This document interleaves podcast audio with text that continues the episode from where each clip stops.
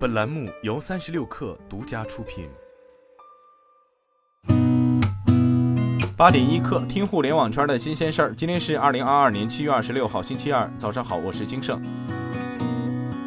据美金网报道，中国移动近日发布公告，宣布调整和飞信业务，自九月三十号开始停止提供该服务。这意味着曾经收获五亿注册用户的飞信 App 将正式走下历史舞台。需要提及的是，和飞信去年四月底曾发布业务调整公告。公告称，由于业务发展调整，将于二零二一年四月二十八号起暂停企业注册，并对全体和飞信用户不再赠送超级会议、语音通知、群发信使及每月五百条群发助手短信条数等体验权益。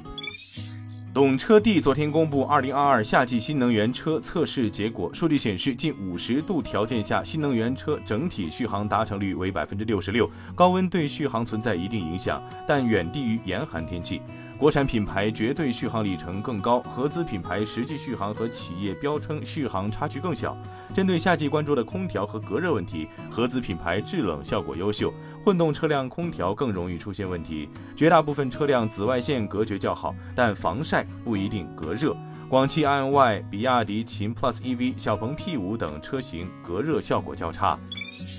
据最高人民法院官网，最高人民法院发布关于为加快建设全国统一大市场提供司法服务和保障的意见。意见提出，依法惩处扰乱市场秩序违法犯罪行为；研究制定审理涉税犯罪案件司法解释，依法惩处逃税、抗税、骗税、虚开增值税专用发票等违法犯罪行为；加大对利用阴阳合同逃税、文娱领域高净值人群逃税等行为的惩处力度。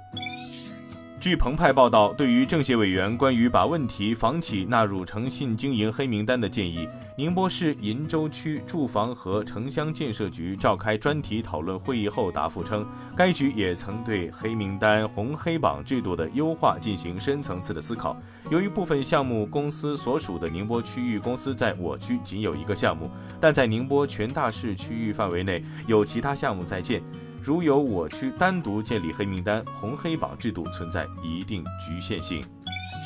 据央视新闻报道，中国首条跨海高铁福州至厦门高铁全线桥梁主体工程于二十三号下午全线贯通。福厦高铁北起福州南站，南至漳州站，全长二百七十七点四二公里，设计时速三百五十公里，预计明年下半年运行。建成通车后，福州、厦门两地将实现一小时生活圈。三十六氪获悉，据新浪科技报道，苹果联合创始人史蒂夫·乔布斯当年开发的 Apple One 电脑原型机在 R Auction 拍卖行拍卖。它是一九七六年苹果联合创始人史蒂夫·沃兹尼亚克手工焊接的。拍卖于上周三开始，到周五上午时，价格已经冲到二十三万美元，约合人民币一百五十五万元。拍卖活动将于八月十八号结束。